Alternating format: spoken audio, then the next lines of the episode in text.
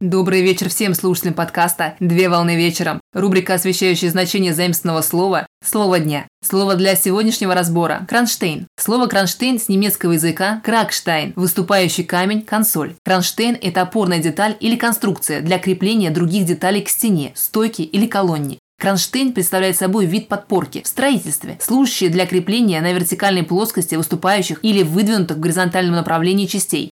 Применяется кронштейн в автомобилестроении для крепления звуковых сигналов, номерных знаков и осветительных приборов. Например, сирена. В механике для закрепления узлов машин и устройств. Например, подшипник. И в электротехнике для крепежа отдельных изделий. Например, антенны, дисплеи. Или для крепежа погонажных изделий. Например, кабель-каналы, троллейбусные провода. Наибольшее распространение кронштейн приобрел в архитектуре, как поддерживающий элемент выступающих частей здания и представляет собой выступ в стене, образуемый выходом консольной балки, замковым камнем или кирпичом с напуском. Кронштейны служат для поддержки балконов, декоративных статуй, карнизов и других сооружений. На сегодня все. Доброго завершения дня. Совмещай приятное с полезным. Данный материал подготовлен на основании информации из открытых источников сети интернет с использованием интернет-словаря иностранных слов.